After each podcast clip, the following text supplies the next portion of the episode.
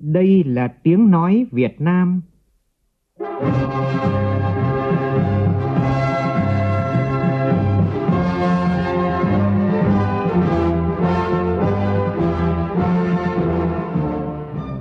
là tiếng nói Việt Nam, phát thanh từ Hà Nội, thủ đô nước Cộng hòa xã hội chủ nghĩa Việt Nam.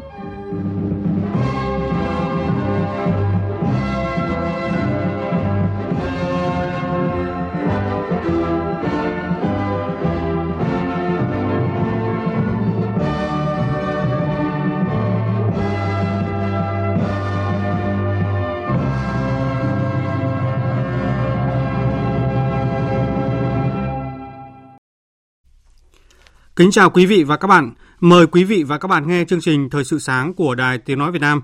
Chương trình hôm nay thứ Sáu ngày 15 tháng 9 năm 2023, tức ngày mùng 1 tháng 8 năm Quý Mão, có những nội dung chính sau đây.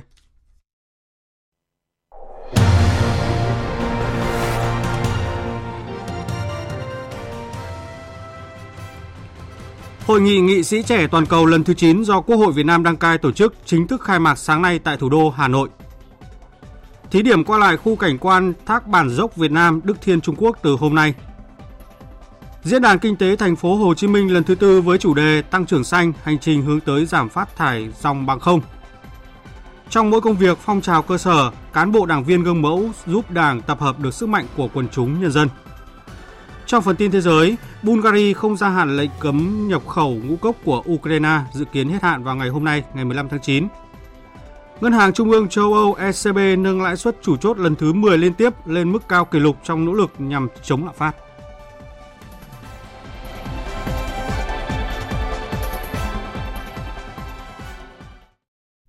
Bây giờ là tin chi tiết.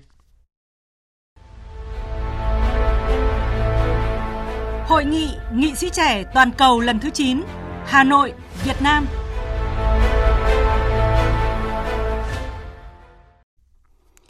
Thưa quý vị và các bạn, hôm nay tại Trung tâm Hội nghị Quốc gia sẽ diễn ra phiên khai mạc Hội nghị nghị sĩ trẻ toàn cầu lần thứ 9 với chủ đề Vai trò của giới trẻ trong việc thúc đẩy thực hiện các mục tiêu phát triển bền vững thông qua chuyển đổi số và đổi mới sáng tạo.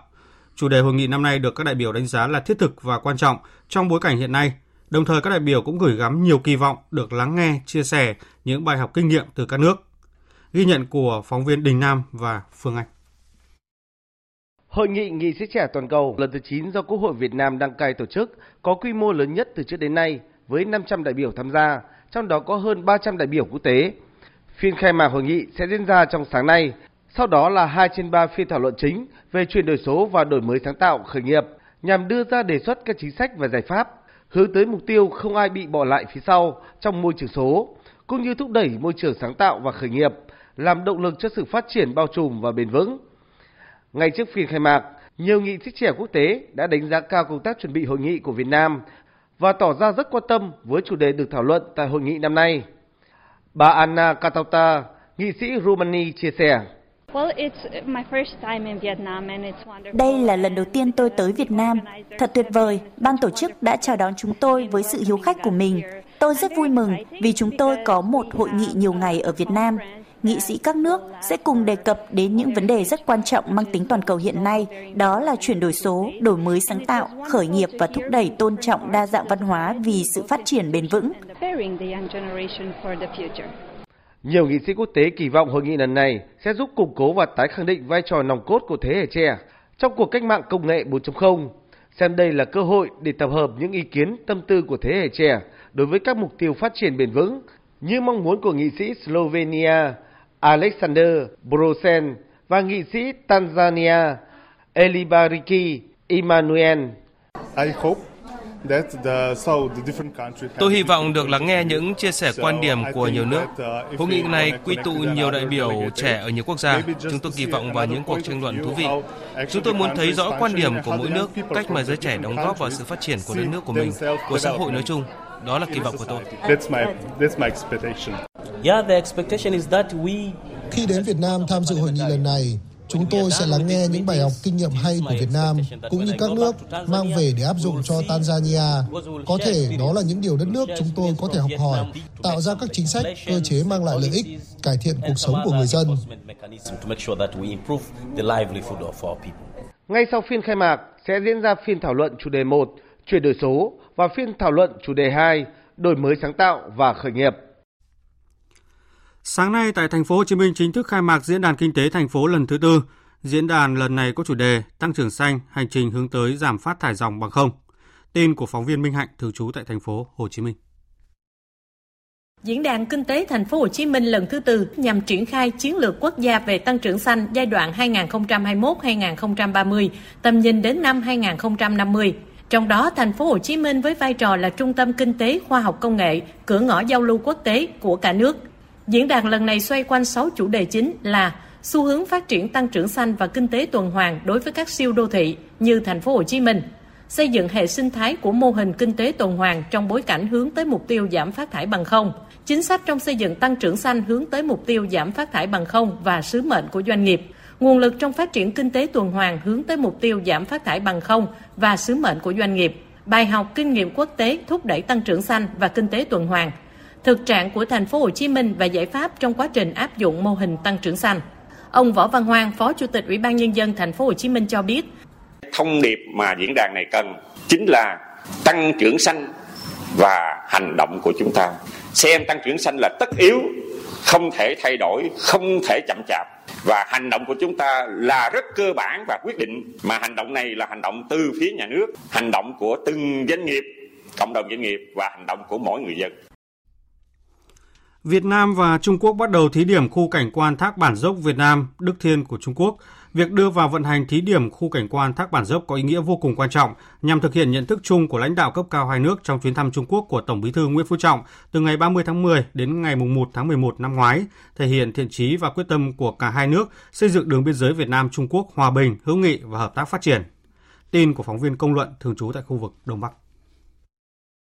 Thác Bản Dốc về phía Việt Nam thuộc xã Đàm Thủy, huyện Trùng Khánh, tỉnh Cao Bằng, về phía Trung Quốc được gọi là Đức Thiên, thuộc khu tự trị dân tộc Choang, Quảng Tây. Hai bên thống nhất cùng tổ chức vận hành thí điểm cho du khách qua lại tại trạm kiểm soát khu vực mốc 834 trên 1 bên bờ thác Bản Dốc vào ngày 15 tháng 9. Thời gian vận hành thí điểm đến hết ngày 14 tháng 9 năm 2024. Trong thời gian vận hành thí điểm, du khách hai nước thực hiện đăng ký trước theo đoàn, mỗi đoàn không quá 20 người. Thời gian dừng chân tham quan tại phía đối diện không vượt quá 5 giờ và không lưu trú qua đêm. Du khách sử dụng hộ chiếu hoặc giấy thông hành xuất nhập cảnh để đi vào khu cảnh quan của hai bên.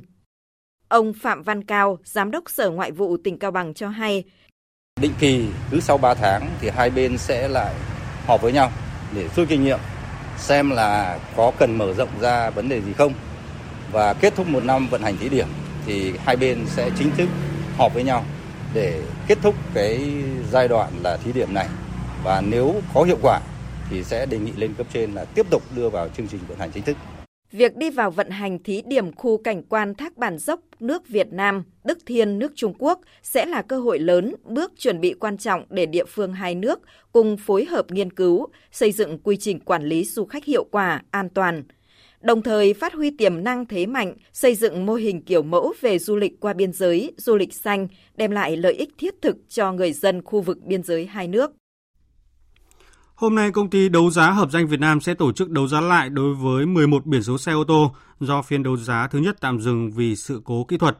Trong đó, sáng nay sẽ đấu giá hai biển số ngũ quý của tỉnh Phú Thọ và thành phố Hà Nội. Cụ thể, từ 9 giờ đến 10 giờ sẽ đấu giá biển số 19A 55555 của tỉnh Phú Thọ. Từ 10 giờ 15 đến 11 giờ 15, đấu giá biển số 30K 55555 của Hà Nội. Buổi chiều có 9 biển số đưa ra đấu giá, trong đó có 4 biển số ngũ quý siêu đẹp của Bắc Ninh, Thanh Hóa, Hồ Chí Minh, Bắc Giang. Việc đấu giá được thực hiện trên trang thông tin đấu giá trực tuyến của công ty đấu giá hợp danh Việt Nam trên trang web vpa.com.vn. Công ty đấu giá cho biết, quyền tham gia đấu giá của toàn bộ khách hàng đã nộp tiền hồ sơ, tiền đặt cọc trong đợt thất bại lần trước được bảo lưu. Khách hàng đã tạm rút tiền hồ sơ và tiền đặt trước có thể nộp lại. Sau khi phải tạm dừng thi công gần 3 năm vì vướng mặt bằng, dự án đầu tư xây dựng cầu Vàm Sát 2 ở huyện Cần Giờ, thành phố Hồ Chí Minh sẽ được thông xe vào ngày hôm nay. Dự án đầu tư xây dựng cầu Vàm Sắt 2 có tổng mức đầu tư 343 tỷ đồng, trong đó chi phí xây lắp là 247 tỷ đồng, còn lại là chi phí bồi thường giải phóng mặt bằng và di rời hạ tầng kỹ thuật 25 tỷ đồng. Dự án có mục tiêu thay thế cầu Vàm Sắt 1 hiện hữu đã quá tải, xuống cấp, không bảo đảm yêu cầu phục vụ giao thông. Sau khi thông xe, cầu Vàm Sắt 2 sẽ giúp kết nối xã Lý Nhơn với trung tâm huyện Cần Giờ và trung tâm thành phố Hồ Chí Minh, đáp ứng nhu cầu giao thông ngày càng tăng của khu vực, khai thác tiềm năng du lịch, thúc đẩy và phát triển kinh tế xã hội của duyên hải Cần Giờ. Thưa quý vị và các bạn, thống kê cho thấy trận lũ quét đêm ngày 12 tháng 9 đã tàn phá gần như toàn bộ trại cá nước lạnh ở xã Liên Minh, thị xã Sapa, tỉnh Lào Cai. Hơn 60 trại với trên 600 bể cá tầm, cá hồi chịu ảnh hưởng, thiết ước thiệt hại khoảng 250 tỷ đồng. Tổn thất nặng nề này đặt ra bài toán cần tìm hướng đi trong nuôi cá nước lạnh bền vững ở Sapa nói riêng và tỉnh Lào Cai nói chung. Phản ánh của phóng viên An Kiên, thường trú tại khu vực Tây Bắc. Hai ngày sau trận lũ quét, ông Phàn Giào Quẩy cũng tiếc nuối nhìn trại cá nhà mình đầu tư từ gần chục năm nay tan hoang sau lũ. Từ trước đến bây giờ chưa có năm nào nó như thế này, kể cả chưa có nuôi cá nhưng mà lòng suối này cũng không bao giờ sạt ở như thế này. Tính trung bình, mỗi trại cá thiệt hại khoảng 4 tỷ đồng và mỗi bể nuôi vào khoảng 400 triệu đồng. Không ít hộ dân phải nhờ vào nguồn vay ngân hàng để đầu tư. Sau thiên tai xảy ra, tỉnh Lào Cai đang cho giả soát lại số cơ sở nuôi cá nước lạnh ở Sapa nói riêng và trong toàn tỉnh nói chung, nghiên cứu giải pháp hỗ trợ như khoanh nợ cho các hộ đầu tư nuôi cá bị thiệt hại do lũ quét. Theo ông Trịnh Xuân Trường, Chủ tịch Ủy ban nhân dân tỉnh Lào Cai, thời gian qua địa phương đã khai thác tốt các tiềm năng lợi thế, đồng thời quản lý chặt chẽ theo quy hoạch. Tuy nhiên, sau trận lũ quét lịch sử này, tiếp tục có những bài toán cần giải để thích ứng với biến đổi khí hậu và các dạng thời tiết cực đoan xuất hiện ngày một thường xuyên hơn. Nên là trong thời gian tới thì tỉnh cũng sẽ tập trung vào cái giả soát lại tất cả vừa đảm bảo được về phát triển kinh tế, khai thác cái lợi thế nhưng phải đảm bảo được là cái sự an toàn và cái hướng phát triển là phải bền vững thêm.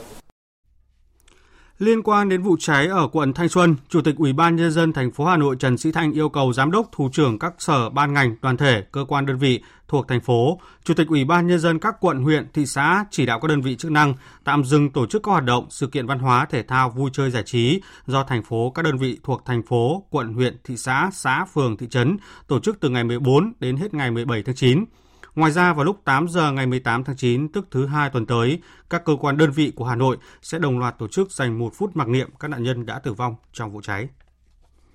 Bắt đầu từ hôm nay, Ủy ban Nhân dân thành phố Đà Nẵng cấm xe container lưu thông trên đường Xô Viết Nghệ Tĩnh. Các phương tiện có 3 lựa chọn lưu thông là đi đường Cách mạng tháng 8 qua cầu Tuyên Sơn, cầu Nguyễn Tri Phương hoặc qua đường Nam Kỳ Khởi Nghĩa. Tin của phóng viên Thành Long, thường trú tại miền Trung. Đại tá Phan Ngọc Truyền, trưởng phòng cảnh sát giao thông công an thành phố Đà Nẵng Đường Nguyễn Đức Thọ và số Viết Nghệ Tĩnh có lưu lượng người và phương tiện rất đông. Hầu hết người dân từ quận Cẩm Lệ, huyện Hòa Vang và tỉnh Quảng Nam đi qua đường này để vào trung tâm thành phố làm việc học tập. Đường này lại có nhiều trường đại học, lượng sinh viên đông hơn, nhất là vào giờ cao điểm. Nếu tiếp tục cho phép xe container, ô tô có tải trọng lớn đi vào các tuyến đường này thì nguy cơ tai nạn giao thông là rất lớn. Đường có biết là nhiều trường học thì đó, các em sinh viên và học sinh đi học rất là đông, người đi lại cũng rất là đông phải uh, cấm không cho xe đi vào tiếng đó nữa mình hướng dẫn và tuyên truyền 15 tháng 9 là bắt đầu có hiệu lực thì sẽ xử lý từ hôm nay, huyện đảo Cô Tô của tỉnh Quảng Ninh bắt buộc người dân du khách không mang túi ni lông, đồ nhựa dùng một lần và vật liệu có nguy cơ ô nhiễm môi trường ra đảo. Đây là yêu cầu bắt buộc đối với tất cả mọi người khi ra đảo. Cùng với đó, tất cả các cơ quan đơn vị hành chính, trường học, chợ, cơ sở kinh doanh dịch vụ tàu cá đánh bắt hải sản trên địa bàn huyện đảo không được sử dụng túi ni lông, đồ nhựa dùng một lần huyện Cô Tô cũng ban hành quy định nêu gương đối với cán bộ đảng viên trong việc không sử dụng túi ni lông, vật liệu nhựa dùng một lần để nhân dân cùng làm theo. Các cá nhân tập thể có hành vi bỏ rác không đúng nơi quy định, sử dụng vật liệu gây nguy hiểm đến môi trường sẽ bị xử phạt vi phạm hành chính theo quy định trong lĩnh vực bảo vệ môi trường. Thưa quý vị và các bạn, trong mỗi công việc, phong trào ở cơ sở, cán bộ đảng viên nêu gương sẽ giúp Đảng tập hợp được sức mạnh của quần chúng nhân dân. Ghi nhận của nhóm phóng viên Thanh Thủy và Lê Hạnh tại tỉnh Sơn La. Tuyến đường trục bản rộng thênh thang được trải nhựa phẳng phiu. Hai bên là tường rào bằng cây xanh và sắc hoa rực rỡ ở bản Nghĩa Hưng, xã Mường Cơi, huyện Phú Yên, tỉnh Sơn La sẽ khó hoàn thành nếu không có sự tham gia hiến đất của người dân và vai trò nêu gương của đảng viên trong tri bộ. Có được cuộc sống khấm khá, kinh tế khởi sắc với những vườn cây ăn quả bội thu cùng những con đường nội bản được bê tông hóa. Người dân Nghĩa Hưng luôn thấy phấn khởi và thêm tin tưởng khi đảng viên trong tri bộ, cấp ủy nêu gương. bí thư kiêm cả trưởng bản thì vào cuộc nhiều năm rồi đôn đốc bà con rồi tận tình với dân hết lời hết lòng tôi hứa là cố gắng coi làm thế nào để bảo nhau để giữ được cái nàng nông thôn kiểu mẫu Mấy năm trước ấy thì dân ta ở đây chưa có nỗ lực để bảo vệ môi trường. Thế cho nên là huy động cũng hơi khó. Tôi cũng thấy là ban quản lý và chi bộ quá nỗ lực. Có người lãnh đạo mà đã gương mẫu như thế này thì chúng tôi phải nói theo thôi. Các ông các bà thì ta sẽ tiếp tục đồng hành. Sự đồng lòng của người dân bắt nguồn từ tinh thần nêu gương, truyền cảm hứng của người đứng đầu ở bản Nghĩa Hưng. Từ việc dễ đến việc khó, ông Nguyễn Văn Cường, bí thư chi bộ kiêm trưởng bản luôn tiên phong làm trước để bà con noi theo cốt lõi là mình nói nó phải đi đôi với việc làm những cái điểm nào mà khó khăn vướng mắc thì mình xuống động viên cùng bà con nhân dân cùng chung tay vào cùng làm thì lúc bấy giờ bà con nhân dân cái ý thức nâng lên rất là cao từ năm 2001 bản Nghĩa Hưng chuyển sang trồng cây ăn quả có múi càng về sau diện tích càng tăng lên để phát triển thành vùng hàng hóa xây dựng thương hiệu và có thị trường ổn định cho quả quýt nâng cao thu nhập cho người dân ông Nguyễn Văn Cường đã vận động bà con thành lập hợp tác xã. Do đã quen với sản xuất nhỏ lẻ, ngại tham gia vào hoạt động tập thể, nên việc vận động những ngày đầu gặp rất nhiều khó khăn. Có gia đình luôn tìm cách thoái thác hoặc không tiếp khi ông Cường đến nhà. Sau vài năm kiên trì, thấy ông Cường rốt ráo với việc xây dựng thương hiệu cho sản phẩm quýt ngọt ở địa phương với mục đích vì lợi ích chung. Đến năm 2018, người dân Nghĩa Hưng đã đồng lòng cùng ông Cường thành lập hợp tác xã trồng cây ăn quả có múi với 11 thành viên. Thế bản thân tôi cũng là một trong những người cùng với lại à, các thành viên là mình sáng lập ra cái hợp tác xã. Mình làm ở đây là không phải là mình làm chỉ vì gia đình nhà mình, mình làm còn vì cả cái trách nhiệm đối với cộng đồng nữa. Cùng với diện mạo mới, đời sống của bà con Nghĩa Hưng cũng đã đổi thay. Ba năm trở lại đây, bản không còn hộ nghèo và hộ cận nghèo. Sản phẩm quýt ngọt của hợp tác xã đã được cấp chứng nhận ô cốp 3 sao cấp tỉnh. Năm 2022, thu nhập bình quân của bà con đạt trên 42 triệu đồng một người một năm.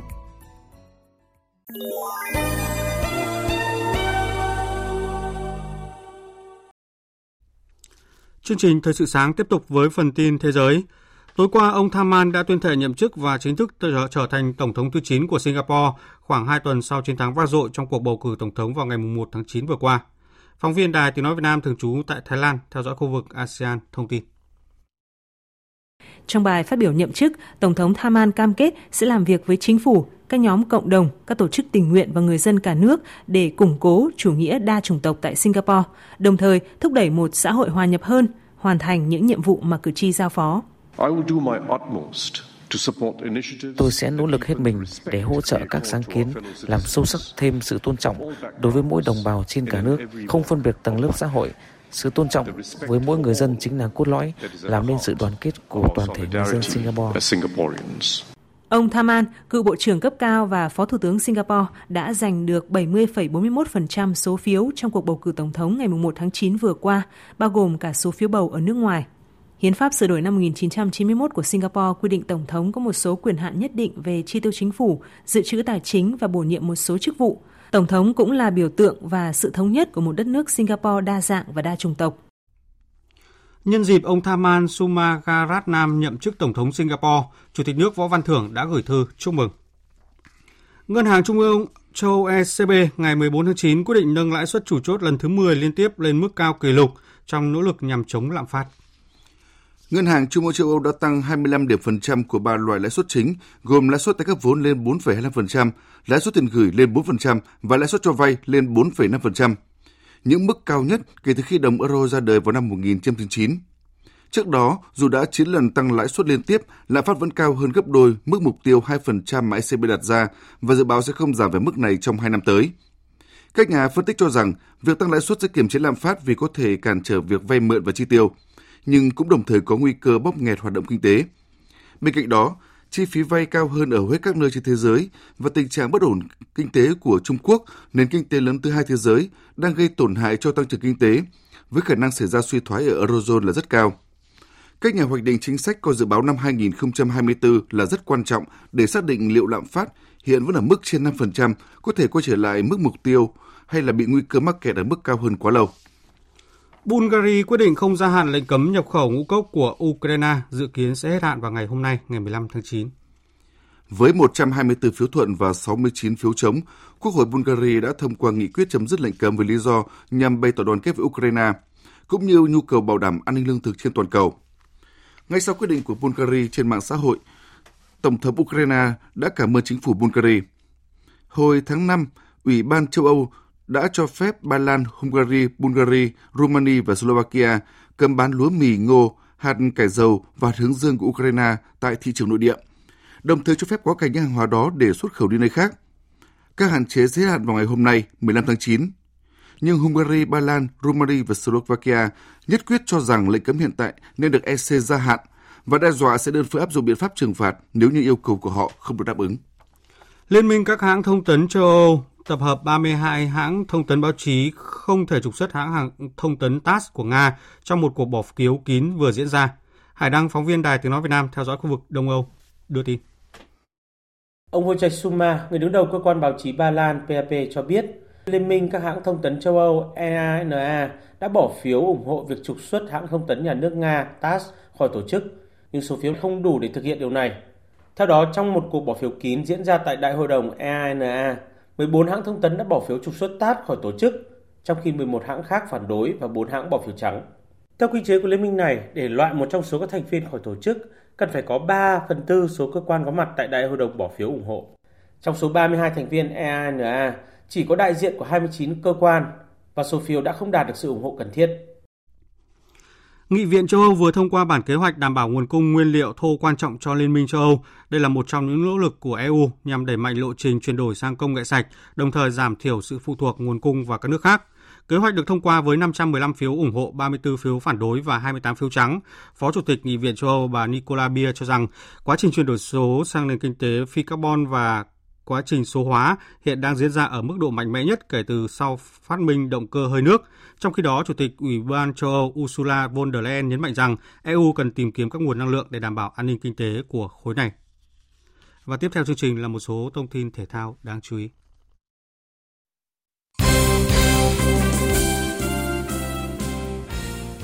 Thưa quý vị và các bạn, Liên đoàn bóng đá châu Á AFC vừa công bố việc phân nhóm cho 16 đội bóng tham dự vòng chung kết U23 châu Á 2023-24 nằm trong nhóm 2 U23 Việt Nam đứng cao nhất trong số 4 đại diện của Đông Nam Á.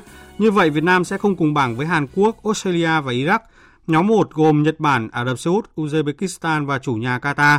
Trong khi đó, Thái Lan ở nhóm 3, còn Malaysia và Indonesia ở nhóm 4. Với cách phân nhóm này thì hoàn toàn có thể xảy ra một bảng đấu có tới 3 đội bóng Đông Nam Á. Lễ bốc thăm sẽ diễn ra vào tháng 11, vòng chung kết sẽ diễn ra vào giữa tháng 4 năm sau. Sáng nay, đội tuyển bóng đá Olympic Việt Nam sẽ có buổi tập cuối cùng tại Hà Nội trước khi chính thức công bố danh sách 22 cầu thủ cho chuyến đi tới Hàng Châu, Trung Quốc tham dự ASEAN 19 vào ngày mai.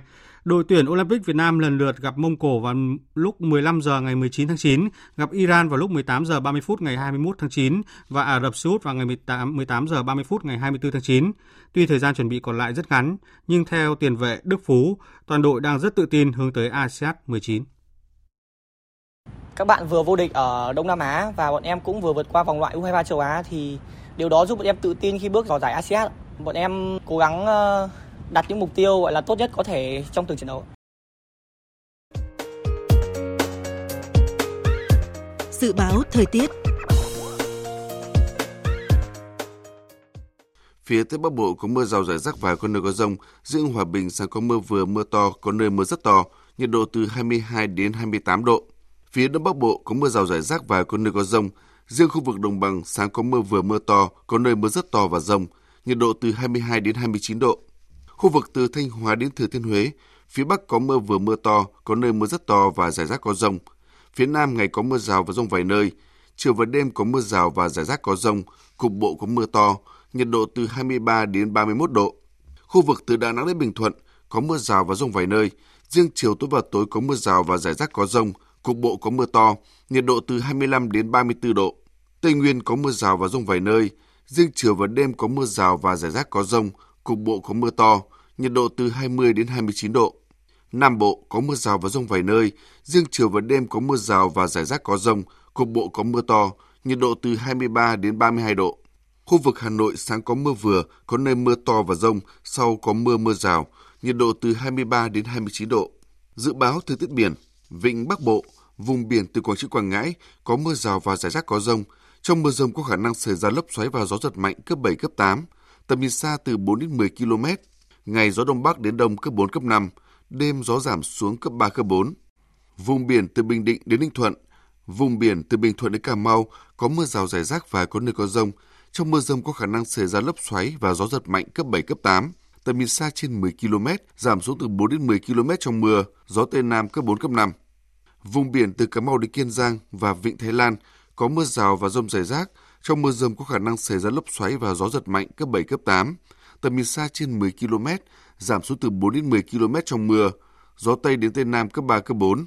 Khu vực Bắc, giữa và Nam Biển Đông, bao gồm khu vực quần đảo Hoàng Sa thuộc thành phố Đà Nẵng, khu vực quần đảo Trường Sa thuộc tỉnh Khánh Hòa, có mưa rào và rông rải rác, trong mưa rông có khả năng xảy ra lốc xoáy và gió giật mạnh cấp 7, cấp 8, tầm nhìn xa trên 10 km, giảm xuống từ 4 đến 10 km trong mưa, gió Tây Nam đến Nam cấp 4, cấp 5. Trước khi kết thúc chương trình Thời sự sáng nay, chúng tôi tóm lược một số tin chính vừa phát.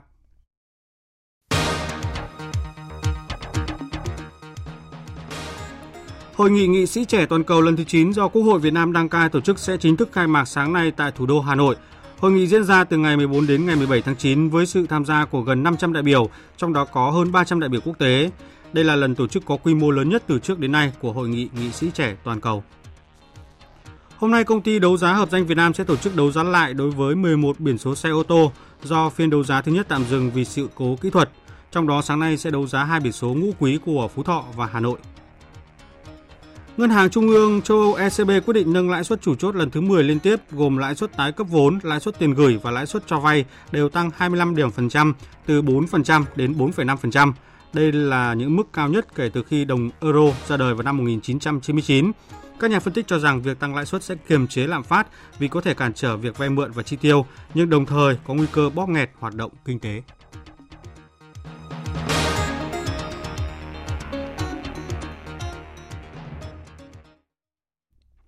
Đến đây chúng tôi kết thúc chương trình Thời sự sáng của Đài Tiếng Nói Việt Nam. Chương trình do biên tập viên Duy Quyền Xuân Ninh cùng sự tham gia của phát thanh viên Đoàn Hùng, kỹ thuật viên Mai Hoa. Chịu trách nhiệm nội dung Nguyễn Thị Hằng Nga. Cảm ơn quý vị đã quan tâm lắng nghe. Kính chào và hẹn gặp lại.